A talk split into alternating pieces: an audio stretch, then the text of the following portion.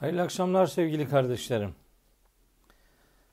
Hepinizi selamların en güzeliyle, Allah'ın selamıyla selamlıyorum. Allah'ın selamı, rahmeti, bereketi, afiyeti, mağfiret üzerinize olsun. Bugün sekizincisiyle huzurlarınızda bulunduğum beş soruya cevap sunumumuzda yine beş konuyu biraz tartışmalı konular seçtim. Çünkü e, bazı din karşıtı grupların e, ısrarla ve inatla hani ısıtıp ısıtıp gündeme getirdiği ve pek çoğunun da inadına inadına istismar ettiği tartışmalı, çok tartışmalı konularla ilgili görüşümüzü, Kur'an'ın ne dediğini, bizim görüşümüz Kur'an'ın dediği üzerinden şekilleniyor. Yoksa kafamıza göre değil elbette. Ayetten anladıklarımızı, ayetin söylediklerini tercüme ederek aktarmaya gayret ediyoruz. Şimdi birinci konu kölelik ve cariyelik konusu. Bir defa şunu söyleyeyim. Bu programlarda zaman zaman tekrarladım ama bir daha söyleyeyim. Kur'an-ı Kerim atmosfere gelmiş bir kitap değil. Yani bir e, sosyolojiye geldi, Mekke'ye geldi önce sonra da Medine'ye gelme devam etti. Yani bir insan kitlesi vardı. Onlarla alakalı bir toplumun dizaynına dair önce inancını, sonra ahlakını, uygulamasını, ibadetini düzeltmek için e, prensipler getirdi. Bu prensipler içerisinde elbette sıfırdan görülenler var. Hiç olmadan ilk defa Kur'an'ın sunduğu bir takım prensipler var. E, bir kısım Mekke ve Medine civarının alışkın olduğu ve ancak bunların mutlaka düzeltilmesi gereken tarafları olanlar vardı. Onlara değiniyor. Bazen de yani o toplumda devam eden şeylerin tevhide aykırı olmayanlarını da devam ettirmiştir. Şimdi bu ikincisinden yani o yörede bulunan uygulamalar içerisinde yer alan e, pratiklerden biri kölelik ve cariyelik. Yani Kur'an, İslam bunu aslında kucağında buldu yani. Bu Kur'an'ın, İslam'ın getirdiği bir şey değil. O yörenin, o coğrafyanın sosyolojisinin zorunlu bir parçası.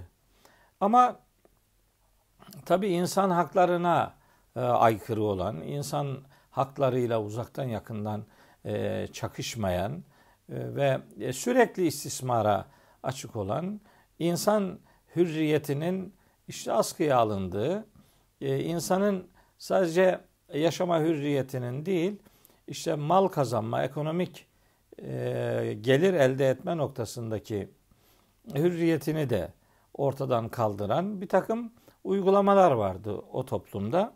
Kur'an-ı Kerim e, Mekke surelerinden biri olan e, İnsan suresinin 8. ayetinde onlara yani esirlere dair insanca davranılması gerektiğine dair bir bildirimde bulunuyor. Hele, ki İnsan suresinin indirildiği dönemde henüz Müslümanların elinde esir filan yok. Müslümanlar büyük oranda Mekke'de Mekke'nin ceberut yönetiminin karşısında ve kısmen esaret yaşıyorlar, ambargolar, işte böyle kısıtlamalar e, gidiyor. O ortamda aslında nasıl davranılması gerektiğini, ileride yaşanacak pratiklerle alakalı bir bilinç inşa edilmesi için İnsan suresi Mekki bir sure. Bu surenin 8. ayetinde Allahu Teala buyuruyor ki ve yut'imûne ta'ame ala hubbihi miskinen ve yetimen ve esira. Yani cennette kafur denen, karışımı kafur olan işte o meşrubattan fışkırtıp fışkırtıp içecekleri o kafurdan kimlerin yararlanacağına dair yiğit kulların özelliklerini sayıyor ve o özellikler içerisinde de kendi sevdikleri, kendi değer verdikleri yiyeceklerden yoksullara, yetimlere ve esirlere verirler, yedirirler diyerek aslında esaret denen e, o işleyişin e, insanlık dışı gidişatına bir neşter vurma anlamında yani yediğinizden, sevdiğinizden, değer verdiğiniz şeylerden yoksulları da, yetimleri de, esirleri de faydalandırmak gibi bir ahlaki, insancıl bir açılım getirmiş oldu. Daha Mekke'deki indirilen surelerin birinde İnsan Suresi 8. ayet. Sonra Medine dönemi başlayınca tabi 12 yıl sonra Medine dönemi başlayınca bu defa kuruma dair tabi işleyişte ne var? Ee, bazen savaşlar köle ve cariye elde etmek için yapılıyor. O dönemde öyleydi. Çünkü kölelik ve cariyelik bir servet toplama, mal biriktirmek gibi bir ekonomik çehresi olan uygulamaydı. Öyle olunca savaşlar köle ve cariye elde etmenin en önemli yoluydu, en önemli aracıydı. Rabbimiz Bedir Savaşı'ndan sonra indirildiğini bildiğimiz Enfal suresinin 67. ayetinden ve daha okuyacağım pek çok ayeti kerimede bu konuya açıklık, açıklık getiriyor. Kur'an-ı Kerim'de 10 tane başlık var. Kölelik ve cariyeliği bitirmek için belirlenmiş. Efendim bir anda niye bitirmedi? Bir anda bitirilecek bir şey değil. Adamın serveti bu. Para vermiş. Ekonomik girdisi var. Ekonomik çıktısı var. Borcu var, harcı var, şusu var, busu var yani. Bir anda olacak şey değil. Kaldı ki kölelik ve cariyeliği bir anda kaldırmak köle ve cariyelere de iyilik değil. Alışmadıkları bir hayatın e, içerisinde savrulmaktan başka bir e, durumları olmaz. Bunu sürece yayarak Kur'an-ı Kerim sürece yayarak en çok girdi kabul edilen savaşlarla ilgili bir prensip getirdi. Enfal suresi rica ediyorum not alın. Sonra bunu istismar edenlere karşı da bunları okursunuz. Enfal suresi 67. ayette buyuruyor ki: "Ma kâne li nebiyyin en yekûne lehu esra hatta yuskine fil ard." Yeryüzünde baskın oluncaya kadar yani saldıran kafirlerin belini kırıncaya kadar hiçbir şekilde hiçbir nebinin esir alması, esir bulundurması söz konusu olamaz. Bakın savaş ortamında esir alınır. Zaten savaş devam ediyor. Adamı esir edeceksin. Çünkü e, savaşıyorsunuz, e, canlı ele geçirdiniz. Onu işte bağlamak, savaşta etkisiz hale getirmek vesaire. Ama savaş sonrasında bunu kurumsal anlamda esir bulundurmaya dönüştürmeyi yasaklıyor Allahu Teala. Savaşlarda esir alıp esir bulundurmak hiçbir nebiye yakışmaz deyip kestirip atıyor. Ama olanlar var. Savaşlar devam ediyor. Savaşlarda bu işler gene sürüp gidiyor. Ne olacak peki? İkinci kapı Muhammed Suresi 4. ayette buyuruyor ki Rabbimiz Estağfirullah. Feyza lekîtumüllezîne keferû fedarber rikab. İşte kafirlerle savaş ortamında karşılaştığınız zaman işte boyunlarını vurun. Onlar sizin boynunuzu vuruyor yani. Boyunlarınızı vurun bu insanlık dışıdır deyip de böyle edebiyat yapmanın bir alemi yok. Savaş ortamındasınız. Adam sizi öldürmeye geliyor. Gel iyi al boynumu kes mi diyeceksiniz yani. Böyle yalandan e, feminist bir numara çekmenin bir alemi yok. Savaş ortamı savaş ortamıdır. Ancak şimdi o e, savaş ortamında hatta idâ etkhantumuhum artık galip duruma geldiniz. Yani o e, düşmanlarınızı etkisiz hale getiriyorsunuz. Artık durum o merceraya geldi. Kazanmak üzeresiniz yani. O zaman feşüddül vesâke işte düşmanınızı bağlayın diyor. Yani onu o artık savaşamayacak durumda olanları patır kütür öldürün demiyor. Bağlayın. Yani etkisiz hale getirin. O esnada onları etkisizleştirin. Ama sonrasında fe imma mennen ba'du ve imma fidaen. Ya bir fidye bedeliyle ya da fidye bedeli olmadan onları serbest bırakın diyor. Bu ikincisi Muhammed Suresi 4. ayet. Savaşta etkisiz hale getirmek üzere onların belini kırdığınız zaman bağlayın. Ondan sonra ya fe imma mennen ba'du mennen yani bir iyilik olsun diye bırakın.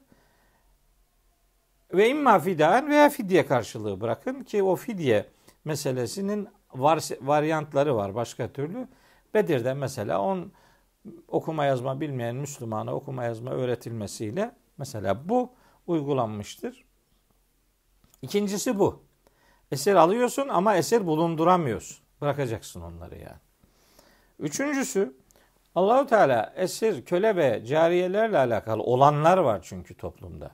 Onlarla alakalı Nur suresinin 33. ayetinde buyuruyor ki Vellezine yebtagûnel kitabe mimma meleket eymanukum fekatibuhum in alimtum fihim hayra. Kendilerinde bir hayır, bir olumlu durum görürseniz onların içinden e, sözleşme yapmak isteyenlerle mükatebe yapın. Mükatebe aslında bir hürriyet sözleşmesidir. Yani bir para vererek satın aldınız işte bir köleyi, cariye neyse o şimdi durumu müsait iken eğer bir hürriyet sözleşmesi yapmak istiyorsa o hürriyet sözleşmesini yapın diyor Allahu Teala. Fekatibuhum onlarla hürriyet sözleşmesi imzalayın. Bu üçüncü yol. Dört, cariyelerle evlenilebilme hükmü getirilmiştir. Onlarla evlenilince zaten hürriyetlerine kavuşuyorlar. Nisa suresinin 3. ve 25. ayetlerinde doğrudan bu meseleye gönderme yapılır. 5. Kölelerin ve cariyelerin evlendirilmesi toplumsal bir görev olarak hükme bağlanmıştır. O da Nur suresinin 32. ayetinde ve enkihul eyama minkum ve salihine min ibadikum ve imaikum. Kölelerinizden, cariyelerinizden işte durumu müsait olanları mutlaka evlendirin. Ayrıca bekarlarınızı da evlendirin diye bu ayetin hükmü var. Fakir iseler Allah onları kendi ihsanından, ikramından zenginleştirecektir diye de bir e, hani bir bahanenin önünü kesiyor Allahu Teala. Bu kurumu bitirmeye yönelik beşinci prensip. Altıncı prensip Bakara suresi 221. ayette e, bir müşrik kadınla veya bir müşrikle evlenmektense bir köleyle veya bir cariyeyle evlenmek çok daha hayırlıdır diyerek kölelik ve cariyeliğin şirke karşı daha erdemli bir e, kurum olduğunu ve onlarla nikahlanmanın daha hayırlı olduğu söylenerek nikah vesilesiyle, nikah vasıtasıyla bu kurumun sona erdirilmesi öngörülmektedir. Yedinci olarak bazı cezai müeyyide gerektiren suçlarla alakalı Allahü Teala kefaret belirlediği konularda bazılarında birinci sırada, bazılarında seçeneklerden biri olarak köle azadını sistemleştirmiştir. Mesela hata insan öldürmenin şeyi kefaretinin birinci kalemi bir köle azat etmektir. Bir mümin köleyi azat etmektir. Hata insan öldürmenin kefaret e, birinci kalemi olarak. Mesela yalan yere yemin etmenin kefaret seçenekleri arasında e, köle azadı vardır. Maide suresinin 89. ayetinde geçiyor bu. Bir de zihar diye bir ahlaksızlık e, geleneği vardı Araplarda. Adamın hanımının sırtını annesine benzetmesi gibi. Bu bir boşanma sebebi gibi görülüyordu ama Allahu Teala bunu aslında bu sözü söyleyene bir ceza olarak e, geri döndürmüş ve eşlerini boşamayacakları gibi, boşayamayacakları gibi onlarla normal hayatı devam ettirmek için bir ödenek e, şartı getirmiştir. Mücadele suresinin 3. ayetinde de köle azadı bu noktada öngörülür. Şimdi bu aynı başlıkta yani 7. başlıkta zikrettiğimiz 3 kefaret ödeneğinde ya birinci ya seçeneklerden biri olarak köle azadı belirlenmiştir diyoruz. Sekizinci kalem zekat verilecek, sadaka verilecek insan, sekiz grup insanın bir tanesi kölelikten kurtulmak isteyenler diye belirlenmiştir. Tevbe suresinin 60. ayeti doğrudan bunu söylemektedir. Dokuzuncu e, tedbir, iyilik ve takvaya ulaşma çabası içerisinde olanların ekonomik yükümlülüklerini yerine getirmede yapacakları harcamaların gitmesi gereken en önemli yerlerden biri kölelikten kurtulmak isteyenler şeklinde belirlenmiştir. Bu hem Bakara suresi 177. ayette hem Nisa suresi 36. ayette hem de e, Nur suresinin 33. ayetinde ve atuhum min malillahi lezi atakum Allah'ın size verdiği mallardan onlara verin diye Allahu Teala bunu hükme bağlamıştır. Emir bu yani. Zekatta da emir, infakta da emir. Bu e, hürriyet sözleşmesi yapmak isteyenlerle ilgili de emirdir. Ve nihayet onuncusu ise akabe denen sarp yokuşu aşmanın ilk uygulaması bir boyunu hürriyetine kavuşturmak olarak belirlenmiştir. Fekkü rakabetin bir boyunu hürriyetine kavuşturmak, bir boyunu hürriyetine kavuşturmak demek aslında kendi boynunu ahirette cehennemden kurtarabilmek demektir. İbn Abbas'ın böyle harika bir yorumu vardır. Şu kadarını söyleyeyim. Hiç bir kimse bir cariyeyi nikahlamadan o cariye ile işte ilişki içerisinde olamaz. Ondan istifade filan edemez. Bunun tersini söyleyenlere Nur suresinin 33. ayetindeki şu cümleyi hatırlatmak isterim. Ve la tükrihu feteyatikum alel bigai in aradna tahassunen litabtagu aradal hayatid dünya. Bu dünya hayatının işte menfaatini gözeterek namuslu kalmak isteyen cariyelerinizi sakın hafuşa zorlamayın. Adam diyor ki 10 tane, 20 tane, 50 tane, 100 tane. Bu ne nasıl bir şey bu ya? Yok böyle bir şey yok. Yapmayın bunu. Ve men yukrihunne kim o kadınları bu işe zorlarsa fe innallaha min ba'di ikrahihinne gafurur rahim. Elbette bu zorlamadan sonra zorlanan kadınlar için Allahu Teala elbette bağışlayandır. Elbette merhamet edendir. Kölelik ve cariyelik kurumunu Kur'an'ın bitirmek istediği, bitirmek için de 10 tane konu başlığı belirlediği, hakkında 20 civarında ayete konu edindiği ve toplumsal hayatta bunun bitirilmesini öngördüğü bir kurum olduğunu ifade edelim. Tekrar söylüyorum. Peygamberimiz hiçbir cariye ile cariye hayatı yaşamamıştır. Onlarla evlenmiş, onları hanımları yapmıştır, bitmiştir o iş. Ve e, niye bir anda bitmedi? Bir anda bitirilemezdi. Böyle bu iç, içki yasağı gibi değil. Bu kumar gibi değil. Bu bir kurum.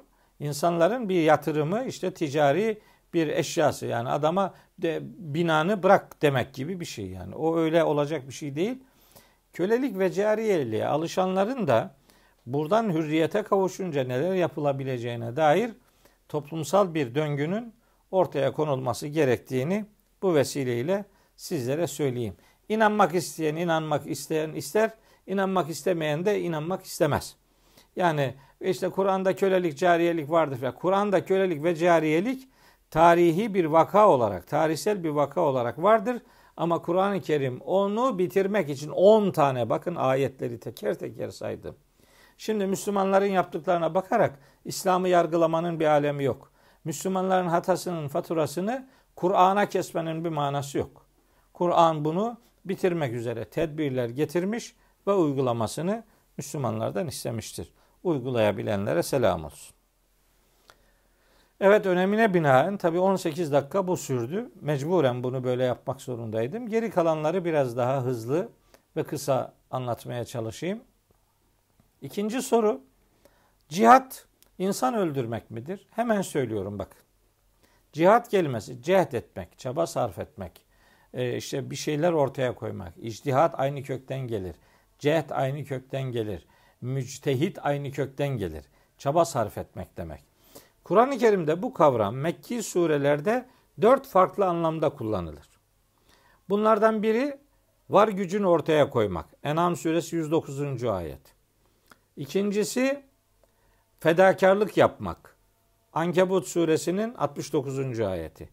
Üçüncüsü zorlamak, bir şeye zorlamak Lokman suresinin 15. ayeti veya Ankebut suresinin 8. ayeti. Dördüncüsü ise Mekke dönemi için söylüyorum. Dördüncüsü ise cihat Kur'an'ı anlatmaktır. Furkan suresi 52. ayet bunun açık delilidir.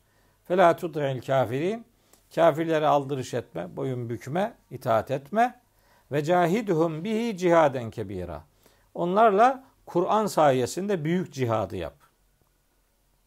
Peygamberimizin raca'tu minel cihadil asgar ilel cihadil ekber diyerek bir savaş dönüşü böyle bir beyanının olduğu rivayet ediliyor. Yani savaşı küçük, küçük cihat, Kur'an'ı hayata aktarmayı ise büyük cihat olarak tarif eder. Bu dediğim dört mana Mekke dönemi ayetlerinde gördüğümüz manalardır. Beşinci anlamı ise bunun savaşmaktır. Ama kime karşı savaşmak? Bunun cevabı Kur'an-ı Kerim'de böyle devasa ayetlerde yer alır. Savaş açanlara karşı bir savunma savaşıdır. Yoksa durduğu yerde durana savaş açmak gibi Kur'an'ın herhangi bir buyruğu olmadığı gibi Rabbimizin bu tür saldırganlıkları sevmediği Bakara suresinin 190. ayetinde ve başka ayetlerde zikredilmektedir. Savaş yani cihadın savaş manası saldırmak değil. Kendini savunma anlamında açılmış bir savaşta düşmana karşılık vermek demektir. Ancak şunu bir daha hatırlatayım. Kur'an'ın cihat dediği kavram aslında milletin zannettiği gibi eline silahı, bıçağı, işte kılıcı, usturayı alıp sokakta inanmayan kim varsa herhangi birini, hepsini kesmek değildir. Kur'an'a göre cihat adam eksiltmek değil. Savaş meydanında bile olsa adam kazanmaktır. Bu adam kazanmayı Kur'an'ın hedeflediği bir ilke olarak görmek ve bunun üzerinden adam kazanma faaliyeti olarak vahyi bütün insanlara aktarmaya gayret etmek bizim yükümlülüğümüzdür. Onu özellikle ifade edeyim. Üçüncü soru dinden çıkan öldürülür mü? Evet en büyük istismar konularından biri de bu. Hadi bakalım adam dinden öldü, patır dinden döndü, apatır kütür adamı öldür. Kim veriyor sana bu yetki arkadaş? Hayırdır? Bir adam dinden döndüyse senin yapacağın iş onun yeniden dine girmesi için çaba sarf etmektir. Yani onun niye döndüğünü sorgulamak, onun üzerinden işte e, alternatifler geliştirmek, varsa yanlış bilgilendirmeler onları düzeltmek vesaire yani. Yani dinden dönmek öldür ölüm cezası kim verecek ölüm cezasını? İnsanlar mı? İnsanlar mı kimin öldürüleceğine karar verecekler? Canın sahibi insanlar mı? Canın sahibi Allahu Teala'dır. Can herkesin kendisine verilmiş bir emanettir. Kimse canı benimdir. istediğim gibi e, işte tepe tepe kullanırım veya öyle yaparım böyle yaparım. Böyle bir yetkisi yok hiç kimsenin. Böyle bir şey söyleyemez zaten hiç kimse. Peki bu konuda Kur'an-ı Kerim'in e, söylemleri nelerdir? Kur'an-ı Kerim bu konuda sessiz değil. Size tabi ayetleri uzun uzun okuyup da sizi çok meşgul etmek istemiyorum. Fakat yani not alabiliyorsanız not almanızı e, bir kardeşiniz olarak istirham ederim. Kur'an-ı Kerim dinden dönme ile alakalı onların öldürülmesinden asla ve asla söz etmez. Şimdi ayetleri söylüyorum. Bakara 217, Maide 54, Muhammed 38, Ali İmran 86, Ali İmran 106, İbrahim 19, Nisa 133, Fatır 16, En'am 89, En'am 133, Nisa 137, Bakara 161. Yani 2, 4, 6, 8, 10, 12 tane ayet dinden dönülmesi durumunda ne olacağı ile ilgilidir. Bu ayetlerin hiçbir tanesinde dinden dönenin öldürüleceğine dair zerre kadar ne doğrudan bilgi ne işaret hiçbiri yoktur. Dinden dönme diyelim ki adam dinden döndü o döndüğü taraf daha güçlü ona göre siz de dinden dönmüş sayılırsınız. Yani her dinden döneni karşı taraf öldürecekse zaten dünyada kan gölüne dönüyor demektir. Böyle bir şey olabilir mi? Biz dinden dönenlerin yeniden dine kazanılması için yapılması gereken çabalar, gösterilmesi gereken fedakarlıklar her ne ise işte onlar yapılacaktır. Yani cehdimiz, cihadımız onları yeniden kazanmaya dayalıdır. Yoksa bizim birini öbürünü öldürmek gibi, ona hayatı zindan etmek gibi bir e, tavrımız, bir görevimiz, bir liyakatimiz, bir ehliyetimiz asla ve hatta bir yetkimiz asla söz konusu değildir. Kim ki dinden dönmeyi öldürülme gerekçesi olarak görürse inanın onun Kur'an'dan filan haberi yoktur. Yani. Bu konuda zikredilen bir takım rivayetlerin de peygamberimize ait olması imkansızdır. Yani. Rabbimizin ele aldığı, adeta de, detay verdiği bazı konularda peygamberimizin bunu yeterli görmeyip ölüm cezasını gerektirecek bir e, söylemde bulunduğunu e, iddia etmek o aslında peygamberimize de vahye de Allah'a da iftiradır. Bunu istismar edenlerin de bu istismarından vazgeçmesi gerektiğini söyleyelim. Yani Allah'ın kitabına iftira edip durmasınlar. Bugün sizinle paylaşmak durumunda olduğumuz, hani ilanında bulunduğumuz dördüncü konu, dördüncü konuyla beşinci konu birbirine e, bağlı konular. Biri yine çok tartışılan kadın, kadının yaratılışı ile alakalı. Kadın erkeğin işte kaburga kemiğinden mi yaratılmıştır? Ve bunun doğal sonucu olarak kadın eğer erkeğin doğa e, şey e kemiğinden yaratıldıysa o zaman bir ilk bir tane erkek var. O erkekten eşi yaratılmıştır. Onların çocukları olmuştur. Tabi bu çocuklar çaprazlama evlendirilmişlerdir. Yani bugün dördüncü soru kadın erkeğin e kemiğinden mi yaratılmıştır? Beşinci soru Hazreti Adem'in çocukları çaprazlama mı evlendirilmiştir? Şimdi böyle aman bir şey bulmuş gibi hemen buradan İslam'a saldıranlar var. Söylüyorum Açıkça söylüyorum. Hiç gizlemeden, hiç sağa sola kırpmadan açık ifadelerle meramımı ortaya koymak istiyorum. Kur'an'a göre ilk insanların yaratılışında erkekler nereden yaratıldıysa kadınlar da oradan yaratılmıştır. Yani erkeğin yaratıldığı orijin, kaynak her neyse ki biz ona nefsi vahide yani bir can, ilk can türü diyoruz o ilk can türü erkeğin de kadının da yaratıldığı kaynaktır. O kaynak itibariyle nefsi vahideden yaratılan insanoğlunun eşinin de o nefsi vahideden yaratıldığı gerçeğinden hareketle Nisa suresi 1, En'am suresi 98, Araf suresi 189 ve Zümer suresinin 6. ayetlerinde insanoğlunun nefsi vahideden yaratıldığı eşinin de yine aynı nefsi vahideden yaratıldığı beyan edilir. Peki Havva'nın Kur'an-ı Kerim'de Havva adı zikredilmez. Havva'nın Adem'in eye kemiğinden yaratıldığı işi nereden çıkıyor? Bu kitab-ı mukaddesin tekvin kitabının o ilk bölümünde anlatılan olayların daha sonra Arapça ifadelerle sanki Kur'anmış gibi millete sunulmasından kaynaklanıyor. Bu rivayetler bu kültüre girdiler. Sonra bu kültüre giren rivayetler esas alındı. Kur'an ayetleri de onlara uyarlanarak anlaşılmaya çalışıldı. Böyle bir metot yanlışlığı olabilir mi? Hem Kitab-ı Mukaddes Tevrat tahrif edildi diyeceksin. Hem de bu kadar önemli bir konuda onu referans gösterip Allah'ın ayetlerinde denmeyen şeyi denmiş gibi onun üzerinden işte pazarlayacaksın. Bu olmaz. Bakın Kur'an-ı Kerim'de ilk insanlar yaratılmıştır. İlk yaratılan insan grubunun içinde ilk yaratılan erkeğin Hazreti Adem olmasında, ilk yaratılan kadının da Hazreti Havva olmasında bir sakınca yok. Burada bir sıkıntı yok. Ancak bilinmelidir ki o ara başka erkekler ve kadınlar da yaratıldı. Çünkü Nisa suresi 1. ayette Allahü Teala o iki nefsi vahide dediğimiz o orijinden pek çok erkek ve pek çok kadın yaydığını söylüyor. Yani o kaynaktan erkekler ve kadınlar yaratıldı, çoğaltıldı yani. O bir hücre türü, ilk can, ilk canlı türü. Oradan bir çoğaltılma söz konusu oldu.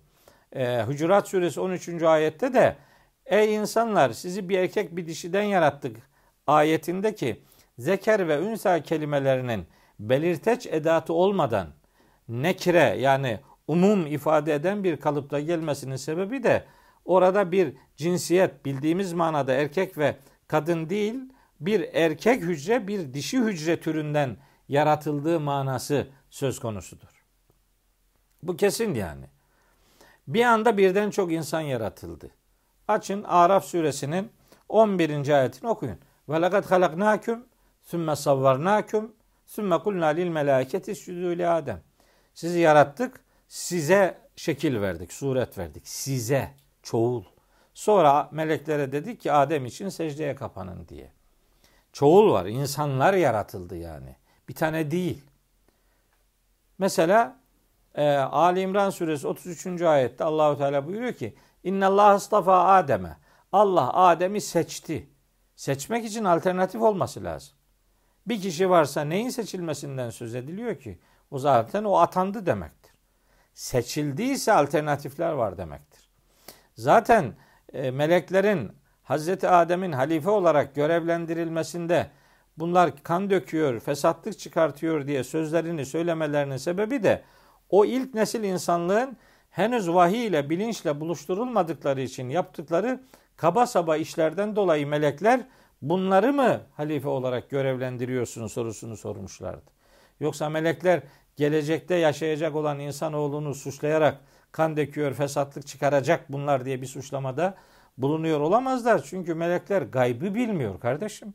Orada yaratılanlar var. Ne yaptıklarını görüyorlar. Bunları mı e, halife olarak görevlendiriyorsun diye. Hicr suresi 26-28. ayetle Saat suresindeki bir ayeti Bakara suresinin 30. ayetiyle karıştırdıkları için iş böyle biraz sarpa sardı. Saat suresinde zikredilen ayet de 71. ayet. Saat 71 Hicr 26-28 ile Bakara 30 aynı şeyi anlatmıyor. Biri insanın çamurdan yaratılışını ikisi Bakara 30 ise yaratılmış olan insan neslinin içinden Adem'in yani insanoğlunun halife olarak sorumlu varlık olarak görevlendirilmesinden söz ediliyor. İlk yaratılanların çoğul anlamda insanlar olduğunu, çiftler olduğunu beyan eden Fatır suresi 11. ayeti, Rum suresi 21. ayeti, Nebe suresinin 8. ayetini de kardeşlerim okurlarsa meselenin bir e, kapalı bir tarafının kalmadığını göreceklerdir. Böyle olunca ne oluyor? Bir, ırkların nasıl meydana geldiği anlaşılıyor. İki, kardeşler e, kardeş evliliklerinin önüne geçilmiş oluyor. Üç, kan gruplarının nasıl meydana geldiği ifade edilmiş oluyor. Pek çok problem ortadan kalkıyor. Yani Allah bir Adem'i yarattı, bir Havva'yı bir tane daha yaratamadı. Kardeşleri mecburen birbiriyle evlendirdi. Olur mu öyle şey? Olur mu öyle şey? Böyle bir delilimiz yok elimizde. Allah o zaman öyle yaptı, şimdi böyle yaptı. Yok, Allah'ın öyle yaptığına dair bir delil yok. Allah o zaman birden çok insan yarattı. Bu kadar. Birden çok insanların çocukları en iyi ihtimalle kuzenler evlendi denebilir. En iyi ihtimalle. Süt kardeşliği evliliğe engel sayan bir dinin kardeşleri farklı doğumlarda meydana geldiler diye evlenmeyi mazur görüş gösterebilir mi? Olur mu öyle bir şey yani? Üstelik insan neslinin yaratıldığı ifade edilen bir gerçek ortada dururken Kitab-ı Mukaddes'in tekvim bölümündeki metinlerin Arapçalaştırılarak bize sunulması, sunulan şeylerin Kur'an gibi yutturulması çabası bizim tarafımızdan asla ve asla kabul edilemez. Bu tür rivayetlerin peygamberimize nispeti de ayrı bir kabahattir. Peygamberimizin böyle bir şey söylemiş olma ihtimali asla ve asla söz konusu değil. Çünkü bunlar doğrudan Kur'an'a aykırıdır. Sözümün sonunda şunu tekrar ifade edeyim. Sadece kardeşlerin evlenmesi bir ensest ilişkiyi hatırlatıyor. Mesele bundan ibaret değil. Eğer Havva Adem'in kaburga kemiğinden yaratıldıysa ve Havva ile Adem evlendiyse o zaman Adem'in kendi parçasıyla, kendi e, çocuğuyla diyelim, kendisinden olan bir şeyle evlenmesi gibi bir başka daha korkunç ensest durum söz konusu olur. Biz ilk insan neslinin yaratılmışlığı üzerinden söylemlerimizi geliştirerek evet ateistler biraz üzülecek bu e, anlatımlara ama hakikat budur. İsteyen inanır, istemeyen inanmaz. Yarın akşam bir başka beş soruluk e, grupla huzurlarınızda olmayı Rabbimden niyaz ediyorum. Sizi de e, tabii ki bekliyorum. Bu ara saat 10 gibi de inşallah e, Cansu Canan Özgen'le her cuma bir e, tefsir konusu işlemek gibi bir pozisyonumuz olacaktı. Zaten geçen cuma başlamıştık. İnşallah şöyle 20-25 dakika sonra da onunla birlikte olacağız. Instagram'dan bu yayını da isteyen kardeşlerim paylaşabilir. O yayında e, kıyamet, ahiret konularını biraz etraflı bir şekilde konuşacağız. Burada anlattığım konuların her birinin müstakil birer iki saatlik konular olduğunu da buradan söyleyeyim. E, artık bu kadarıyla yetiniyorum. Hoşçakalın değerli kardeşlerim.